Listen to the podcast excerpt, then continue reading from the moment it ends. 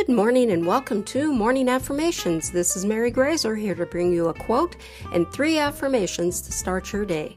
Today's affirmations are for impatience.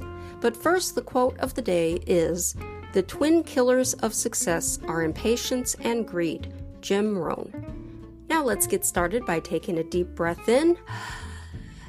Hold it. Then slowly release it. One more deep breath in. Hold it. Then slowly release it. Great. Now for the affirmations. I have all the patience in the world. I have all the patience in the world. I have all the patience in the world. I listen with patience and love.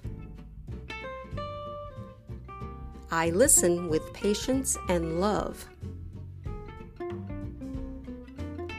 I listen with patience and love.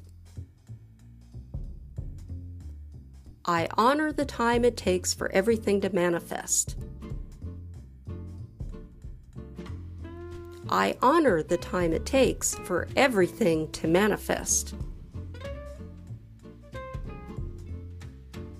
I honor the time it takes for everything to manifest.